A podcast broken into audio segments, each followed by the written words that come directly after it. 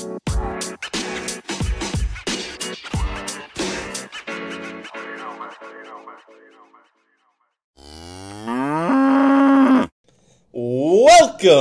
to Ole Walls House. It's your main man and host. It's me, Ole Walls. Episode 22 this week. Got a fun show coming your way. Got a couple guests, an old guest and a new guest. So look forward to that. We're going to talk about uh, the LIV Golf, the LIV Golf event coming up, and the LIV Golf Tour. Um, we got a couple fights to talk about. We got NBA playoffs, NHL playoffs coming your way. My passing thoughts as always. So before we get to all of that, you know where I got to go with this. We got to talk about that housekeeping. If you guys, if you don't mind, comment, subscribe, share, send it to your friends, send it to your family, hit the like button, hit the follow button, do all that fun stuff that, that helps me out here. So, thank you guys. I appreciate it. You know, I appreciate you guys always coming back. I would appreciate you guys doing those things to help me out. So, as always, I appreciate you guys and I'm look forward to another fun show. So let's get right to it. Now, I am joined by not one, but two special guests. Coming back to join us for I believe his third time is Coach Jeff Slanovec. How you doing, Slano? Good here. All good here. Excited to be back for the third time. Looking forward to my picture being on your wall. Yeah, we'll have to get you added to the Wall of Fame. And uh, our first time guest is none other than a man known simply as Deep Dish, coming off his first flight victory at the Corning Classic. Deep Dish, how we doing today? Doing good, Wally. Um, thanks for pointing out that we won the first flight. It was a grind, but myself and your previous guest, Daddy, um, Super Bowl pick phenomenon, got it done.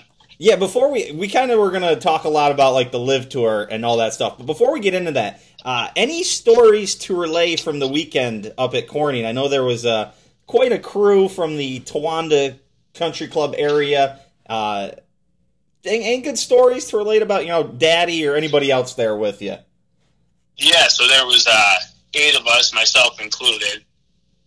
A lot of stories, but I think the uh, the one that stands out is the roller coaster we had today. Um, so we played 36, well, two matches today, could have been 36 holes. Um, our first match was a was a grind. We played a couple scrappy guys, and uh, I, I've never seen someone throughout the course of the day go from playing golf like Charles Barkley to Tiger Woods the way Daddy did today. Um, so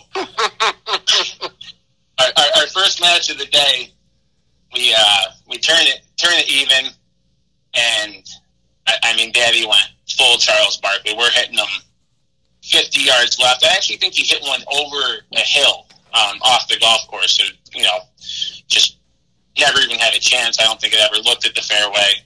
Going left, turning left. Um, your hole partner is where we left that one at. Um, we proceeded to win that hole. And then uh, about two holes later, the 12th hole, straightaway par five, about 520. I mean, this thing had daddy's number all week. And he put about fifteen dollars worth of Pro V1s in someone's backyard. Um, I think he was three for four rounds in backyards. The one round that he did put it in play, he actually hit the green in two and three putted for par. so, so fast forward, not to go through the, the whole nine, but anyway, Daddy plays the, the whole nine and just has a rough nine. I think he uh, he made one par. So we ended up winning the match in the first playoff hole. He made a nice five footer to get that done guy goes in for lunch. We go back out for our second match.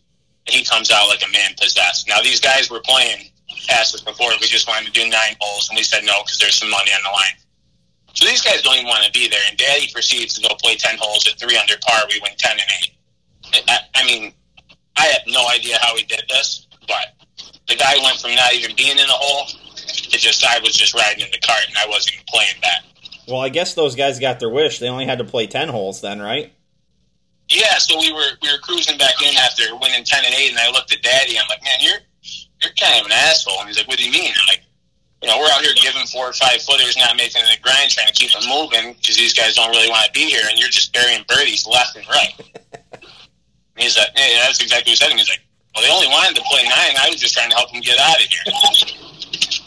so, Oh, yeah, o- overall a good week. I mean, like I said, a few other stories, but that was that was the one today that just blew my mind. Well, those performances uh, from you two will earn myself and my partner at the TCC invite plenty of strokes. So we will we'll address that another time, though. So, what uh, we kind of I kind of grabbed you two guys to talk about the the LIV tour, the LIV golf, you know, the Saudi funded thing. The kind of the big news last week was that Dustin Johnson signed to to join the league. Uh, rumors anywhere from you know I think 125 million dollars. I, I have seen you know that could be a one time payment. It could be over four years.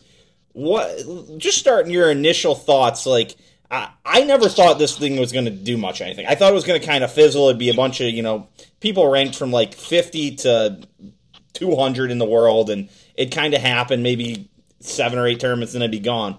But the, them getting DJ kind of lends them some credit Oh, Slano, what what were your kind of thoughts before the announcement of the field and kind of after?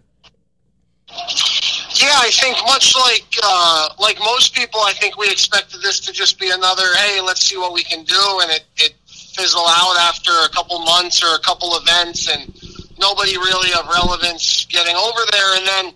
Dustin Johnson, the surprise name among a couple others that are in the top 50 or 100 in the world over here on the PGA Tour. And um, that number, 125 million, it's hard to sometimes always believe what you see on social media, but I believe that number, if, if that's what he is getting, that's more than Tiger Woods made in career mm-hmm. earnings in his entire career. Uh, and if that's the case, I know the money's not coming from a good place, but but but uh, all money is green, and that's a whole lot of it. Um, and when you think about Dustin Johnson historically, uh, it, it would not shock me to see him take a big pay like that uh, and coast off into the sunset with more than enough money uh, to do whatever he'd like with Paulina and the kids for the rest of his life. Yeah, DJ doesn't seem like a guy who's going to go grind it out on the, the senior tour, you know, for for five, no, ten absolutely years. not. Dish, your your thoughts? Yeah, so I, I was right there with you guys. I mean, I didn't really think much of it. Um, I thought you know they get a couple guys that kind of just grind it out to make cuts that wanted to go make some money and didn't want to you know ride around and stay in hotels and, and miss cuts and you know hope they get in the field through Monday qualifiers or whatever. Um, but with DJ jumping on board, I mean, I, think it's wide open now. I mean, once you get one big guy like that to go and, and the money's there, you know, I, I think there's going to be others to follow. How, how could you not? Yeah, I mean, along with like the guaranteed money they're giving out. I mean, if they give DJ 125, you'd have to imagine guys like Sergio, Graham McDowell, uh, Poulter, like those guys had to have been given something too. And then on top of all that, the purse every week is $25 million 20 in the individual, and then five in the team event. First place in the individual event gets $4 million. Second place gets 2.125, which is what the Memorial winner would have got today. Third, a million five. Uh, fourth, a million. I mean, last place is picking up 120 grand. I mean, granted, it's only eight events, but I mean, that's some serious cash. I mean, just by playing eight events at 120, what's that? Just shy of a million dollars, right? And then if you find a way to sneak your way into some team money, I mean, that's some a lot of coin for guys like Sergio and Graham McDowell and Ian Poulter, who really aren't, you know, grinding and Martin Kaymer, who aren't really picking up a lot of wins. And yeah, that was the one thing that, that caught my eye for sure about the entire thing is that if you want to make six figures playing on the PGA Tour, not only do you have to make the cut, but usually you got to find yourself in like the top 15, mm-hmm. right? You got to find yourself in the top 10% of a field or so over there, you come in last place out of 40 people, and, and you get that money, plus whatever you're getting just for showing up. So uh, I do think that it's very interesting to see what, what happens next. I know that we don't really have the terms of any of the agreements or how it's all going to work. I know there's some other names, obviously Phil being the big one, but Jason Kokrak's that have been floated around being members of this, but maybe just not participating in this first event. So I do really think it's going to be interesting, specifically just about the payouts, to see who, who's going to be going for some of this. Yeah, and to your uh, statement that you have to get kind of in the top 15. So at Memorial, which is a you know one of the new elevated events on tour where there's more money, T18 got one hundred forty-two thousand eight hundred dollars. That was a that was a big bunch of people at T18 this week. One, two, three, four, five, six, seven, eight. Um, and then T26 gets 89,400. So you got to play some good golf. Now, Dish, did anybody you saw on the list of people that uh, really kind of surprised you jumping into this event?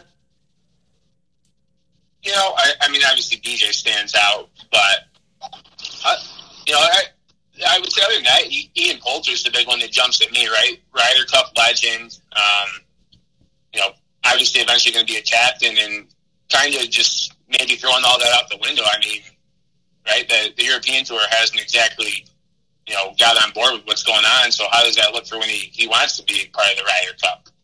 Yeah, I think you bring up a good point with the Ryder Cup. There's three, maybe four guys on this list. Uh, Ian Poulter, obviously, I think he was a no doubt Ryder Cup captain guy. Sergio was probably going to be a Ryder Cup captain, and then you got guys like Graham McDowell and Martin Kaymer. Like they could, they were like probably at least assistant captains. Like you got to wonder if that's even possible. And this was the name that jumped out at me. Tell me your guys' thoughts on this guy, uh, Taylor Gooch. He's ranked 35th in the world right now, I believe. Um, young guy. He's not like Kevin Na, who's ranked 33rd in the world, but kind of on the tail end of his career. Like Taylor Gooch is 30. He's made north of uh, two million dollars the last two years on tour. Has already made a million this year is a good and up and coming player, like that everyone thought had a good, you know, good future if he could keep his game together. Somebody like that, I see him join that tour, and I'm like, oh, he sees who else is going, is like, oh, I'll just go over there and beat the shit out of those guys. I don't need to go grind on the PGA tour. Like Dish, what do you? How do you feel about a guy like Taylor Gooch? Yeah, I, I mean, I think guy like Taylor Gooch, obviously, I think he's looking at it here, he's what about 30 years old, so he's been playing some good golf lately. But he's been through the grind to get there, and uh, you know, I think he wants to make make some money. And you know, the other thing I think to look at with a lot of these guys is, you know, they these guys put in a lot of time and effort, and we kind of look past their their lives outside of golf where. A lot of these guys, like a DJ, for example, are looking at it like, you know, I can make a bunch of money and, and just be done. Yeah, Slano, thoughts? Yeah, there, there were two names besides DJ, obviously being the one. I think we all thought there'd be somebody at the top. We did. I don't think anyone would have pegged DJ, but it makes some sense. But Taylor Gooch was one of them because he had just won for the first time, I believe, somewhat recently. Um, but when you think about it, he's not that young in the grand scheme of things, right? And for a guy like him, he can go overseas, join this LIV tour, make a ton of money in the next two, three, four years if it makes it that long, and it doesn't really matter what he does after that, right? Because he's kind of set. The other name that that sparked an interest for me uh, was Chase Koepka, right? I think there's a legitimate possibility that Chase Koepka, who's gotten a couple of sponsors exemptions over here, he's played with Brooks and the Zurich Classic a couple times in hopes that Brooks can carry him to a tour card. He goes over there, and I think it's very possible that he could make more money in a year than Brooks Koepka does.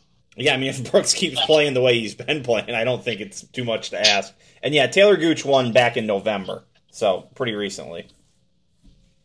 What uh, what do you guys see as the path forward for this tour?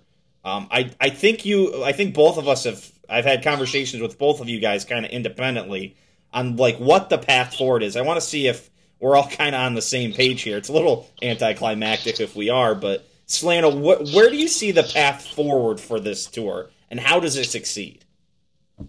Yeah, so I apologize in advance if I go a little bit long here. You and I texted about this the other day, and I think it really is long term the only plan for the shakeup of the PGA Tour and for the, the success of the LIV Tour. And they've got to target the up and coming generation who is going to have to spend the next 24 months grinding it to even make it to the PGA Tour, right? They're throwing around so much money over there.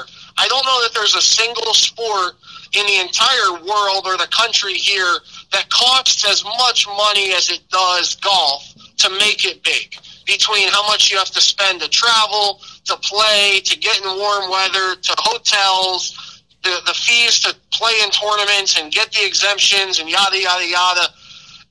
There's a lot of time invested in guys hopefully getting the break to make it to the Korn Ferry Tour and then hopefully getting the break to make it to the PGA Tour.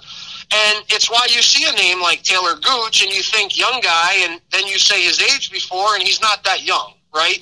So if they can find a way to target the legitimate players that are like, screw this, why do I want to spend my young 20s hoping I win a couple tournaments or grinding it out, making $2,400 playing in an event in Idaho, when they can make six, eight, ten million dollars up front, go over there, work for a couple years, see how good it goes. They still don't know what's going to happen with the majors. You can still, as of now, qualify for the U.S. Open. So who knows what all that means? But that to me seems like if you're not going to get all the best players, and I don't think they're going to get all the best players, that's got to be the, the group that you target. Dish. Yeah, I, I would agree with that. I mean, I think there's a lot contingent upon the decisions made in regards to the majors for what they get. If uh, these guys can go play over here and make a bunch of money and still play in all four majors or playing three majors, I think you'll see a lot of a lot more guys on tour jump. I think that's what a lot of those you know bigger names on tour will wait to see. Um, but definitely, my my thought would be is they're going to eat up a, a big chunk of the up and coming amateur pool. Um, you know, if you're a kid coming out of college, rather than grinding tours, like Slano said, I mean, if these guys want to throw some money at me off the start, I don't have to get any backing, and I can have, you know, pretty much guaranteed money every week I show up, and God forbid I play good and make more money than I could ever imagine. Why, why wouldn't you? Yeah, I mean, I, they've already kind of got a couple of guys. Um, Turk Pettit was, I believe, he won the 2021 NCAA.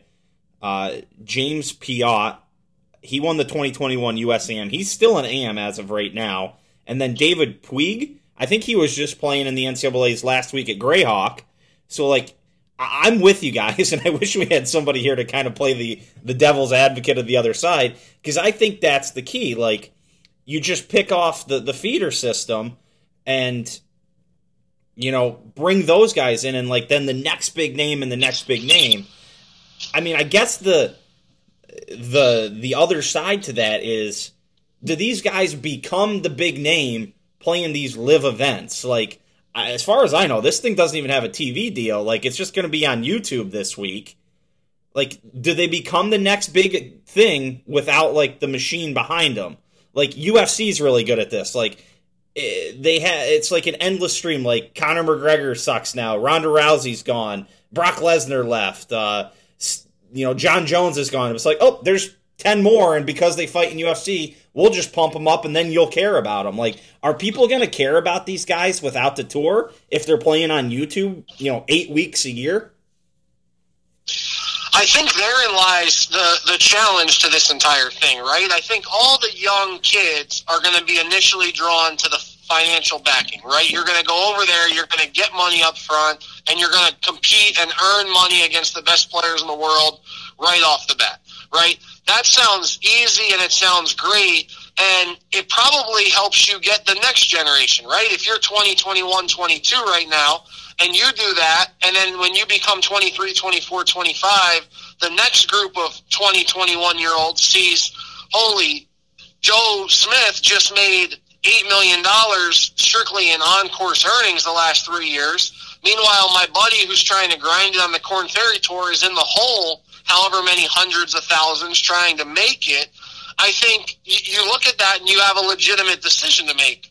But if you don't make it to 2024 or 2025 because of what you're talking about, uh, I don't think it's as much about do people care about me right? Do people know about me? It's more, is there enough money? Or is the money going to run out before people know who I am? Mm-hmm. Yeah. yeah, I mean, I, I, I think for, for this stuff, I mean, to your question of can you become the next big thing on the, the LIV tour, I'm going to say no. You can't be an amateur that goes there and plays well. I, I don't care if you win every event. I don't think you're going to be considered one of the, the top players if you know you're not playing in, in the majors and playing against that that field that we hold hold in high regard. Um, you're certainly not going to get popularity if you're not on TV unless you know these guys come up with some massive marketing campaign campaign over the internet. Um, you know, so that's that's what I would say. Is I don't think these guys can can reach that level. And then I guess the other question would be is where does it go with world golf rankings? I mean, are, are they even going to count these events? I mean, they got to count for something, but yeah, that's kind of the next thing is will world golf ranking points come into play so that these guys can qualify for the majors? Will the majors even let them in? And then, like, where do you go from there? If you can't play the majors, like, there's still guys that'll be like, fuck it, that's a lot of money. Who gives a shit about the majors? I don't really contend in them anyway. But, like, if you can't play the majors, it's going to be tough. Like, you're not going to get guys like, I mean, I don't think they're getting guys like Spieth and Rory and Justin Thomas or Scotty Scheffler anyway, but you're never going to get them if they can't play the majors. Um, I, I, know this LIV tour or the same group ha- that's done it has also invested in the Asian tour, so maybe there there's a requirement that these guys got to play some Asian tour events, and there are world golf ranking points for that. But man, there's not many um, that they can rack up. So I think the the most the big thing is going to be, and the U.S. Open's just around the corner, is if the majors let these guys play I think this thing can hang around because I don't think money's an issue. Like I think they've the Saudis have got more money than we can even fathom. Like I don't think them dropping five hundred billion dollars into this over the next five, six, seven years before it starts to make money comes back. I don't think that matters for them. Like I think that's kind of the whole point and kind of where the, the criticism comes in is you know it's it's sports washing and it's Saudi Arabia does some really bad shit to people, and they're going to kind of hide that through sponsoring all these different sports things. They do it with soccer and F1 racing. So I I don't think money's the issue. I think it's going to be if if they can attract people to come, if they're not able to play in majors. And it's I, I haven't seen any indication on what the majors want to do going forward, but eh, any disagreements from either you guys on that front? No, I, I, I go ahead, Slam. No, I think you're really just banking on people looking at golf as a true profession, right? You're, you're banking on people looking at golf as a way to just straight up make money. You're, you're trying to get a generation to not care about a green jacket or Wanamaker or any of these other big prizes, right? You're, you're strictly I wake up, I have to go to work. Today, my work is playing the LIV event here, and I'm going to make a ton of money to do it. And it doesn't matter what the what what I get for doing it. It's strictly just my job, right?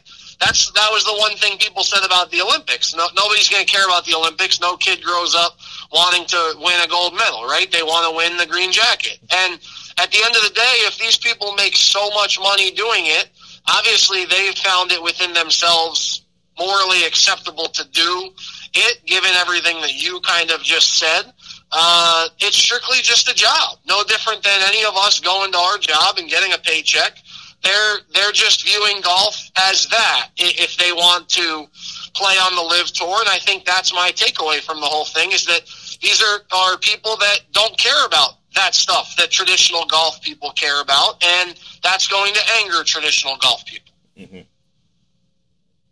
Yeah, I, I, mean, you can't tell me that some of these guys on this list, like, I mean, I'll throw Chase for example. I think he's been around for nine and mini tours. Some of these guys probably can't wait to be done and, and do something else. So if they can go make a pile of money and, and then go hang out with their families and, and do whatever their other hobbies are, you know, that's that's the guy they're going to draw. The people that, like Flannel said, it's, it's a job. It's not, you know, necessarily what they want to do every day. Yeah, and Rory McIlroy had a good comment. He said something about how at the start of his career, he like now he's he said he's like, hey, the money's not the biggest deal for me. Like it's nice that I get money when I win, but he's like, I want to win for you know my historical place in the game. He's like, but when I just started, he's like, yeah, I was really worried about if I made 150 or 200 thousand dollars because that really mattered. And I think you guys both kind of hit a nail on the head. These these are guys that and Dish you particularly like they've grinded on mini tours. And Slano, you mentioned like playing some random event in Idaho or an event in Scranton, Pennsylvania. Like, and losing five, five grand to do it. Like that shit sucks. And like every mini tour player you, I've ever talked to, because I've known a couple via my brother and his friends, like it's a fucking grind. Like they they travel together, they bunk up in hotel rooms. Like if you can trade that in for getting six figure paychecks every week, it's I, I get it. Um, now the thing, you know. Brandel Chamblee and plenty of other people on uh, the Golf Channel and other places, but Brandel in particular, it's been really banging the drum about how immoral this is, and I kind of laugh. It's like we play tour events in in China. Like, is one really better than the other? Like, do you really does that set up? Does like does that does that bother you guys? Because in my opinion, it's like these fuckers are handing the money out, so somebody might as well take it. Like they're not going to stop doing it, so take the money and then put it to good use or something like that. Dish, any thoughts along that front? Yeah, I, I mean, like you said, somebody's got to go win the money. So I, I don't think it's it's immoral. Like I said, everybody's got a different reason why they're playing golf on the tour. And Roy, Roy wants to make the history books. Some of these guys just want to, you know, make a bunch of money. But I, I, I mean, if guys called meet hey, somehow, some way, and said, "Hey, you want to come play?" They wouldn't have to throw anything too crazy at me. Slano? Yeah, I think uh, I'll take a little bit more of a, uh, I guess you would say, correct approach to it, and, and say that I, I think nobody on here is going to agree with a lot of what's going on over there, but we as a country, we're a hypocrite nation, right? Nation, right? Like you said, uh, this bad, but playing in Shanghai and playing the HSBC over there and all these other PGA Tour sanctioned events that, that spend time over in China where we would all agree we don't agree with some of the stuff that's going on there either, but grow the game. China has a lot of people, right? That why is one okay and, and the other not okay? And unfortunately, regardless of whether it's golf or it's anything else going on, we just choose to pick and choose what we are okay with and what we're not okay with based on how we want to feel that day. So, as you both alluded to, they're going to pay somebody. Uh, if if you want to be that person, go be that person. I it doesn't really matter to me. Okay, yeah. I think again we found ourselves all in agreement here. Uh, last thing here on the LIV tour, you guys going to be watching?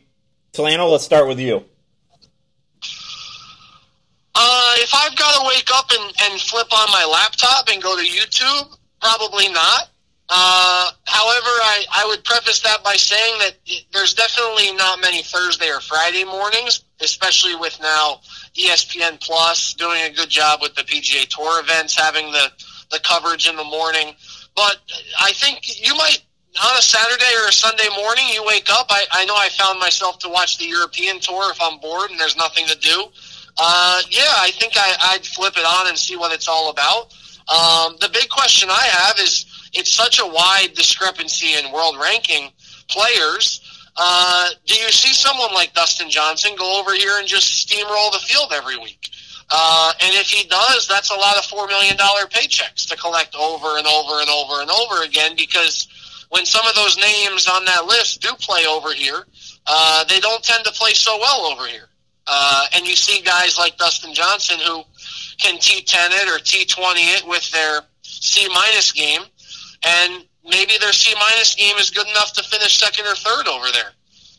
You mean some of the guys like Ratchanon Chantananuwat or yeah, Phachara uh, Khongwatmai? You don't think yeah, they're going to match up well with each other? No, I don't know that they would have had great success at Muirfield Village this week. what about you, Dish? You watching this? Uh, I gotta be honest. Until you guys mentioned that it could be viewed on YouTube, I didn't have a clue where to watch it. I had no in watching it. I don't think they're going to be overly competitive tournaments where they're exciting to watch. And no, I'm not. I'm not opening my computer in the morning to watch a bunch of guys I've never heard of. Yeah, I'm kind of on Dish's side. Like, I know Slanted, you're like, oh, if you you know had a couple drinks tonight before you're laying around. Like, I'm not. I keep my computer down in my office. Like, I'm not going down to my office to sit in front of my computer or get out of bed to drag it up. I know you can probably put it on your fucking TV anymore, but I'm not really going out of my way to watch this for at least the first couple events. I'll keep an eye on it, but I don't see myself getting getting too interested in, in going going to search it out. If it was on TV and I could just throw it on, that'd be a different story. But in the current setup, no. So I should say I, I will not be viewing if it requires me to break out a laptop. yeah, I mean, I, I think, like you said, Wally, I'll pay attention and see what's going on. Draw some more big names, and it starts to seem like it might be a little more exciting. Sure, but you don't even know half these guys to even get behind them. Yeah, I mean, I don't watch half the half the regular events on the PGA Tour because I look at the leaderboard and I'm like, who the fuck are these guys? And then every week on tour, it seems like the dudes are uh, are winning by like four or five shots. Like today, I mean, we're not even going to talk about it, but um, the only thing I'm going to say is Joaquin Niemann making double on 18 from the middle of the fairway cost me 120 bucks in our side bet. Um, but like Billy Horschel was up, I think the closest it got all day was two, and he started the day up like six. Like, just wasn't interesting. So like, if I'm not that interested in that I'm really not going to be interested in this. So, all right, well, yeah, that uh, that wraps up our LIV talk. You guys, uh, anything else going on in your world, Dish? I know you're uh, you know coming off your your win this weekend, but anything else you you want to bring up? Yeah, I mean, right, right back at it this week. We got a little, little four day stroke play individual tournament in Syracuse. Uh, the first days, of course, where it's been the last three years, and I don't think I've shot better than 78. So I'm I'm looking to make up uh, for three years of poor play and get even with that place. A million shots a day is what you're going to owe us in August. That's all I got to say to that. Slano, anything else from you to add? No, just nobody lives better than Dish. I think we can agree on that, and that can be our, uh, our parting take here. So we can't all work as hard as you and Zach Place. That's all I know. That is true. Nobody works as hard as uh, Coach Slano and Zach Place. So, Slano and Dish, uh, thanks for coming on, guys. I'm sure we'll we'll talk to you both again soon. Okay, let's talk some boxing. Fun weekend for boxing this weekend. We've got uh, we've got another undisputed champion. This time it's Devin Haney of Las Vegas, Nevada. Now he is the new undisputed champion at lightweight 135 pounds after he travels to Australia and soundly, soundly, I should say, defeats George Kambosos. Kambosos, who had picked up three of the titles, uh, four if you count the Ring Magazine title, uh, by beating in an, an upset over Teofimo Lopez. I believe that was last October or November. Uh, Devin Haney, who had the uh, some referred to him as the email champ. He was granted the WBC title when the WBC made a franchise title. Very dumb situation. So he was really out to prove that he was a, a real champ, and he, he did that and then some with this performance uh, against Kambosos. I mean, just dominated him. Uh, I mean, just never in danger. Just executed his game plan we talked a little last week that Kambosos was going to need to make it kind of rough, nasty, get on the inside and you know kind of brawl with them.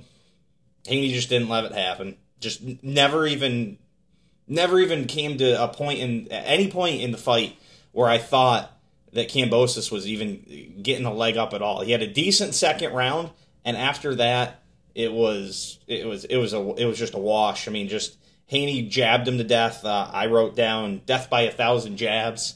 I think that's a line I, I stole from Larry Merchant that he said in a, in a, fight over the past years. But just uh, just a complete and utter uh, destruction. I mean, without the physical destruction. I mean, I said Haney's probably going to make it a, a, little bit of an ugly fight if you know if that's what he was going to do.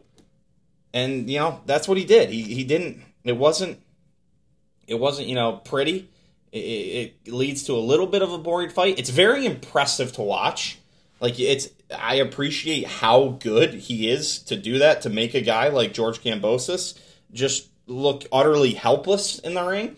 But it's not going to be your most you know fan friendly style. But you got to give the dude credit. He bet on himself. He took less money. I think Kambosos was making close to 10 million for this fight, and Haney took like three and a lesser share of the pay per views.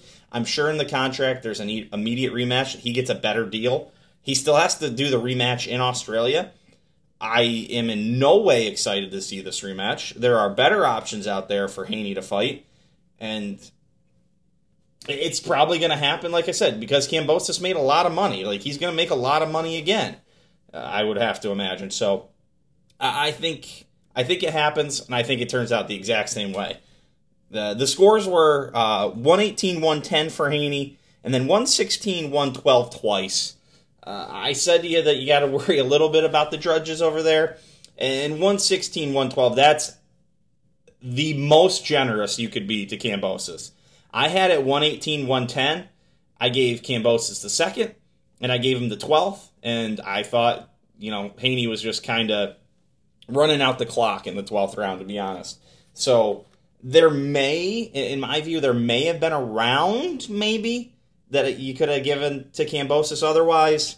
Uh, two's getting very generous, but just an absolute perfect performance from Haney. Did exactly what he needed to do.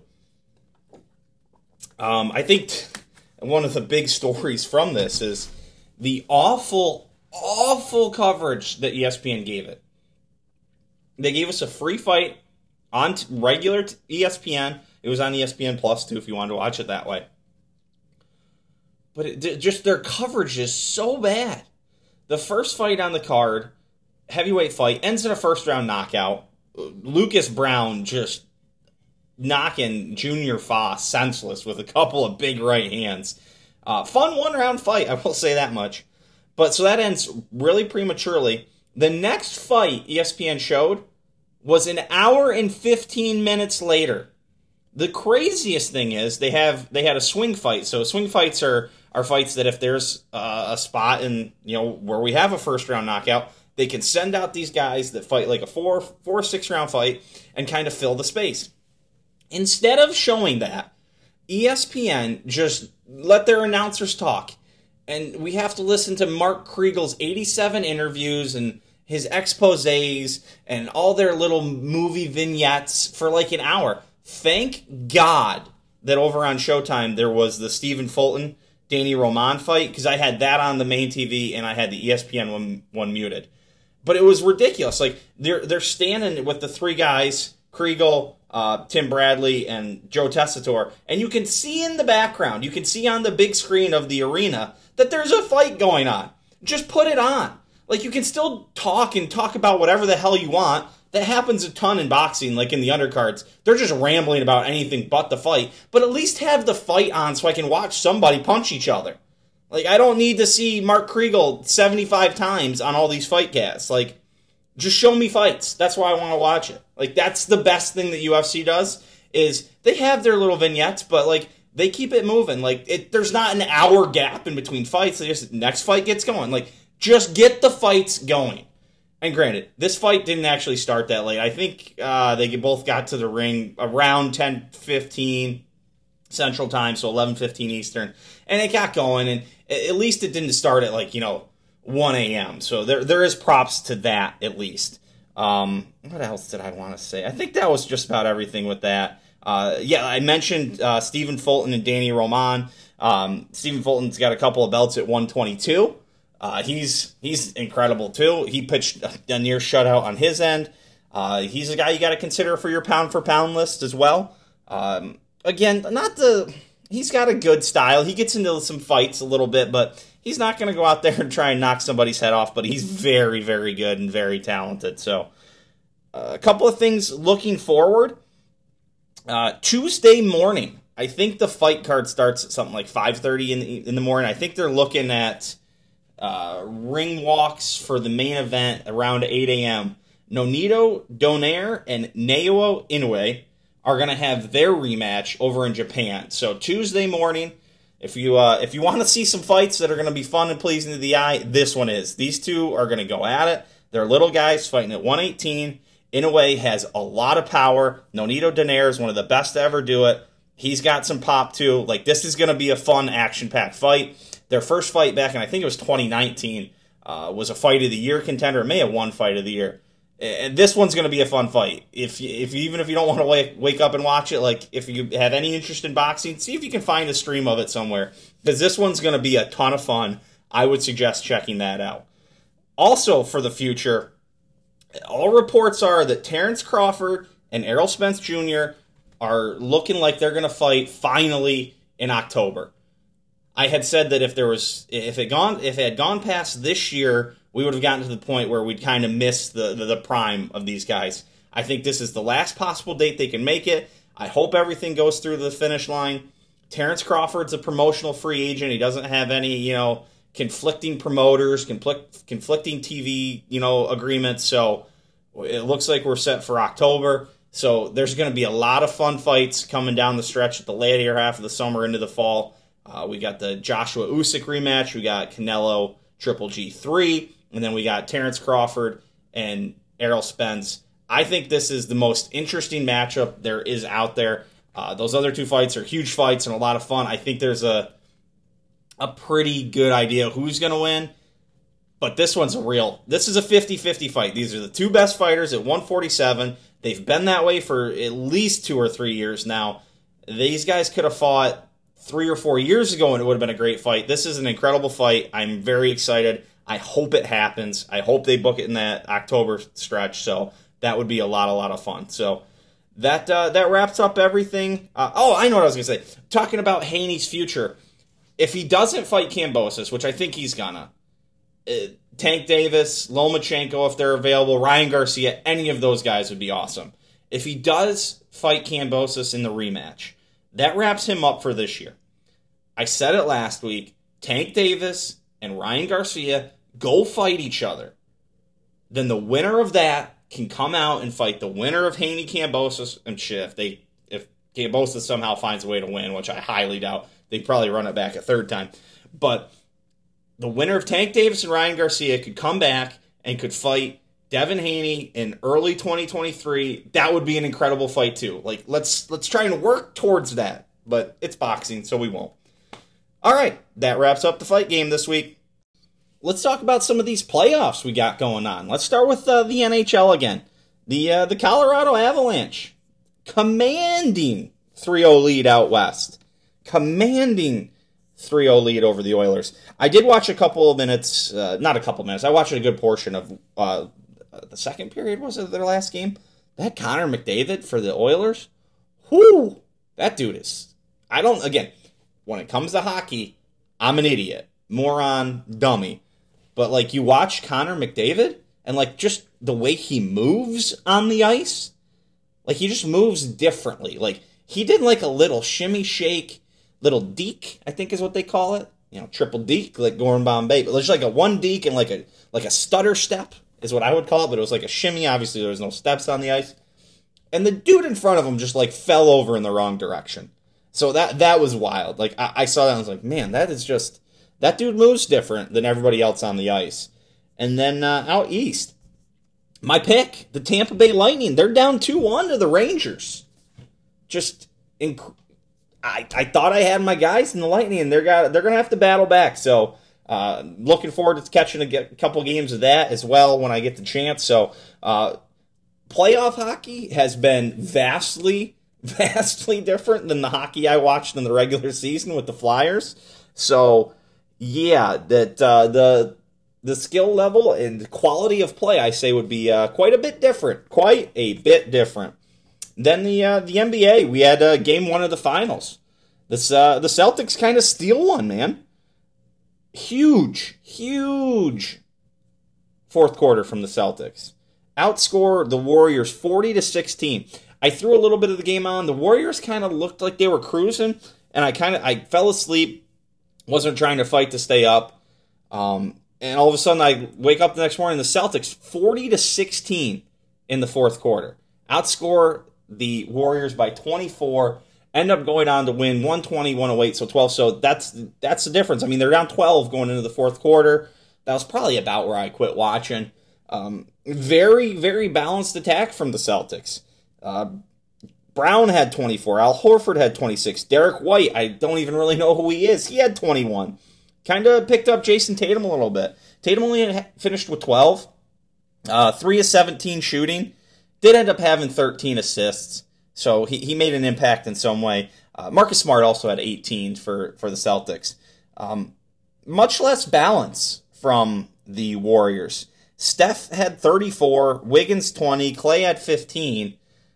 I think somebody else had 12, but other than that, nobody else had double digits. And, you know, much less balanced. I mean that that was the Steph show, and all was working for for three quarters. I think I saw something that where the Warriors team total like 108 and a half and with like 6 minutes left in the game they had like 102 or 103 points. So that's a brutal beat. I don't know if that ended up on uh, SVP's bad beats at the end of the night, but it was a uh, a definite category for that. So game 2 is I'm recording this Sunday night. Game two is starting here now. I don't know about a couple hours, so I'll be uh, be tuning in and checking out some of that at least until I fall asleep, unless it's a very interesting game. So again, petitioning. Let's just move the game times up one hour. One hour is all we're looking for. So we'll keep up on all that and check back in next week. Okay, let's hit on some passing thoughts. What do you guys say? So the roommate had a hankering for some popsicles the other day. And I'll tell you guys what, popsicles are good. I haven't had a popsicle since I was like 13 years old, at, at maybe, probably younger, maybe like 12.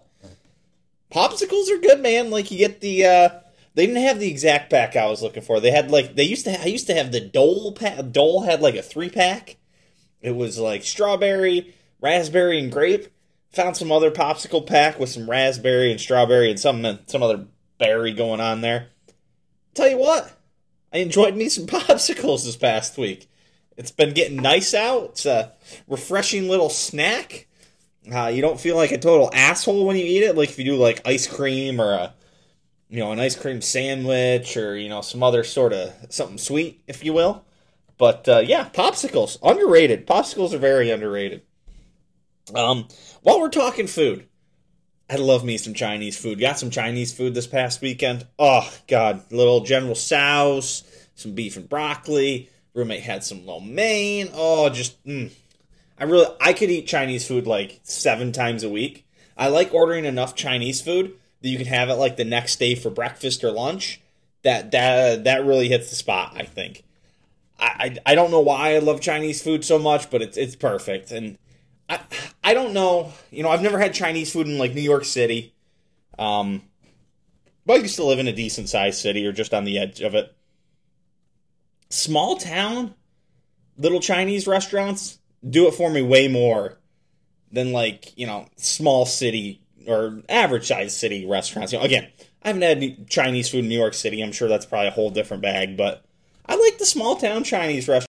But man, I love me some Chinese food just delicious. And uh, you know, I also made some burgers. I've talked about my burgers before. I feel like I make the best burger there is in the world. Been making them on the Blackstone. That's the way to do it. Blackstone, you know, you have it already oiled up. You get a little butter on, just really coat it in the fat. Um, but yeah, the best way to make a burger on the Blackstone, what you do is the perfect mix is you get some 80 20 ground beef and then you get some ground sirloin. So the sirloin, not a lot of fat in it. The 80-20, you got to go 80-20 if you do mix it with sirloin because you need the fat. You need that fat to come out. Mix them up. In it you add. This is my world famous burger recipe I'm giving you guys. Don't don't let me down. Now I'm passing on. Don't let me down here. So you mix up your burgers, your dry seasonings. You're looking for some garlic powder, little onion powder, salt, pepper. You don't need to go heavy on the salt because I also like to use Lawry's. That's some salt as well. Then you go your wet ingredients. Little Worcestershire sauce. One single egg. If you're going anything more than like, you know, for one pound, one egg is perfect. If you're going like two pounds, you might consider a second egg. Three pounds, I'd say go two eggs. Helps the burger stick together and stay together so they're not falling apart on you. Cholula. Cholula. Get some Cholula in there. And mustard. And with especially the wet ingredients, when you think you've done enough, do a little more. Those are the best burgers there are. American cheese is great. I love a good American, you know, provolone, pepper jack. Choose your cheese. Choose your cheese. But don't sleep on just good old fashioned Kraft American singles. They melt on very nicely. So, while we're thinking food, was just at Texas Roadhouse recently, and uh, I always love me some Texas Roadhouse. Those rolls with that butter, Ooh, perfect. But they were playing music, and on one of the TVs, you know, they've got all the TVs in the bar. I always sit in the bar. They were playing music videos. And I, I didn't know people still made music videos for newer, like, releases. Because they were playing a couple older songs, like uh, Everyday America by uh, Sugarland. So they had a video, and they were running around a, you know, a grocery store. And, and then there were, like, the new ones, like, uh, uh, what's that? Me Time. Um, You Time. No, is it You Time? You Time. Yeah, by Scotty McCreery. Yeah, like yeah, that's got a video. That's a new song. I didn't know people still made music videos. So you learn something new every day. Uh, a couple of fictional things that I, I've, I found enjoying.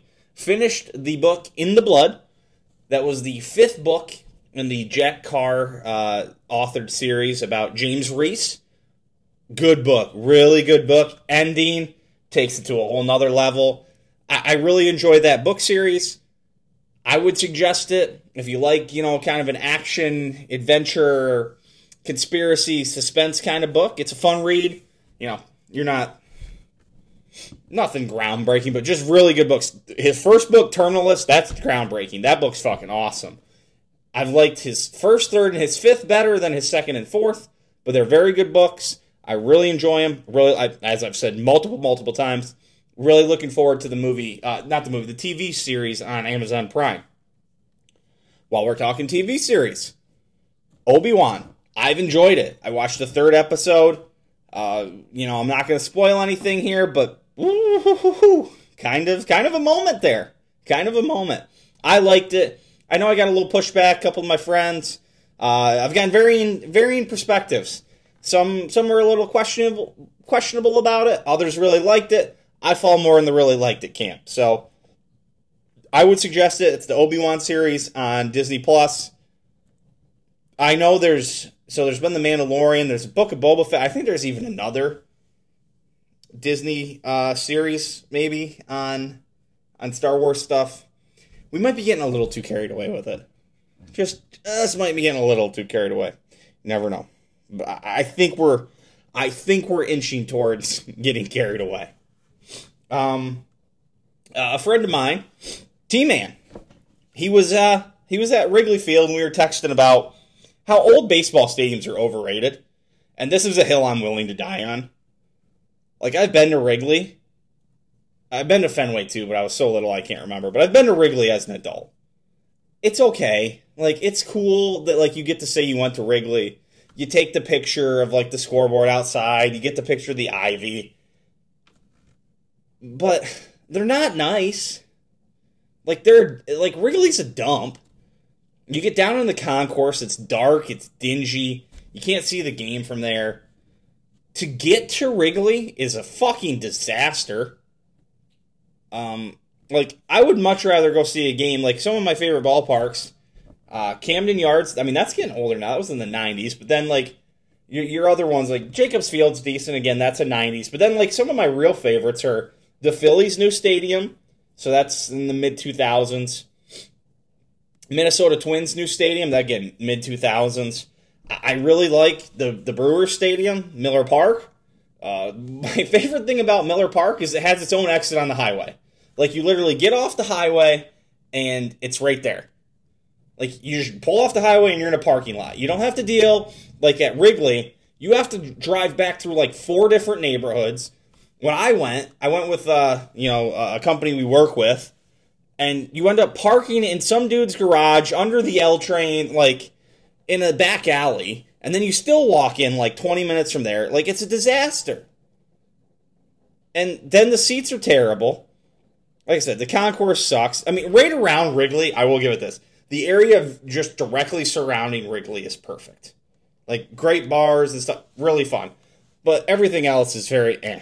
So there was my hot take. Back to the the original point here he did point out that Wrigley has troughs in the bathroom, and all you, all the men listen to this know, a, a trough is great. Like you just get on in there and, and, find a spot and do your business and get the hell out of there. You don't have to wait for a urinal to open.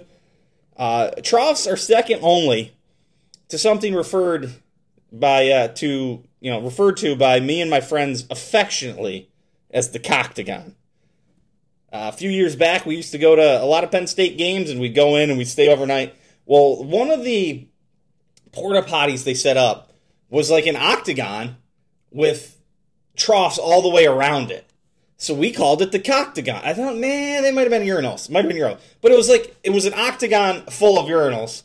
So, of course, we called it the coctagon. And it really flowed. You came in one side, you circled, you found a urinal, you got out the other. And by the end of the, the weekend, it was a little dicey, but the coctagon, quite the place. Quite the place. So, and, and then last thing, uh, you know, stayed at a hotel recently in Iowa. You could get beer there. That's not the case in all the states I travel to. Like, eh, why can't I just? It's 2022. Why can't I grab a beer from the lobby when I get home from dinner? Is that too much to ask? You know, go to dinner. If you got to drive, you got to be responsible. You can't be getting wasted and then have to drive back somewhere. Can I just have a nice beverage back at the back at the hotel I can purchase? So uh, let's get that all figured out. But that about wraps it up for me here on my uh, passing thoughts this week. So let's get this thing to the house. Okay, closing time, everybody. I want to thank you guys again. Once again, thank you so much for tuning in. I appreciate everybody's support and everybody coming back and listening to uh, to Ole Walls' House every week. So, uh, thank you again to our guests, Jeff Slanovec and Deep Dish. Uh, we really appreciate you guys coming on. Uh, hope everybody enjoyed our conversation with them. I always have fun talking to people. Um, as always, guys, uh, if you can, share it. Um, we're going to be back next week. I, I really appreciate you guys. I, I, know I say that a ton, but I really do. So thank you guys for listening. Uh, be looking forward to coming back next week, talking to you a little more. Uh, U.S. Open preview probably next week. Um, and you know we'll just gonna have a good time as always, and I appreciate all you guys. So we'll see you next week, and until then, peace.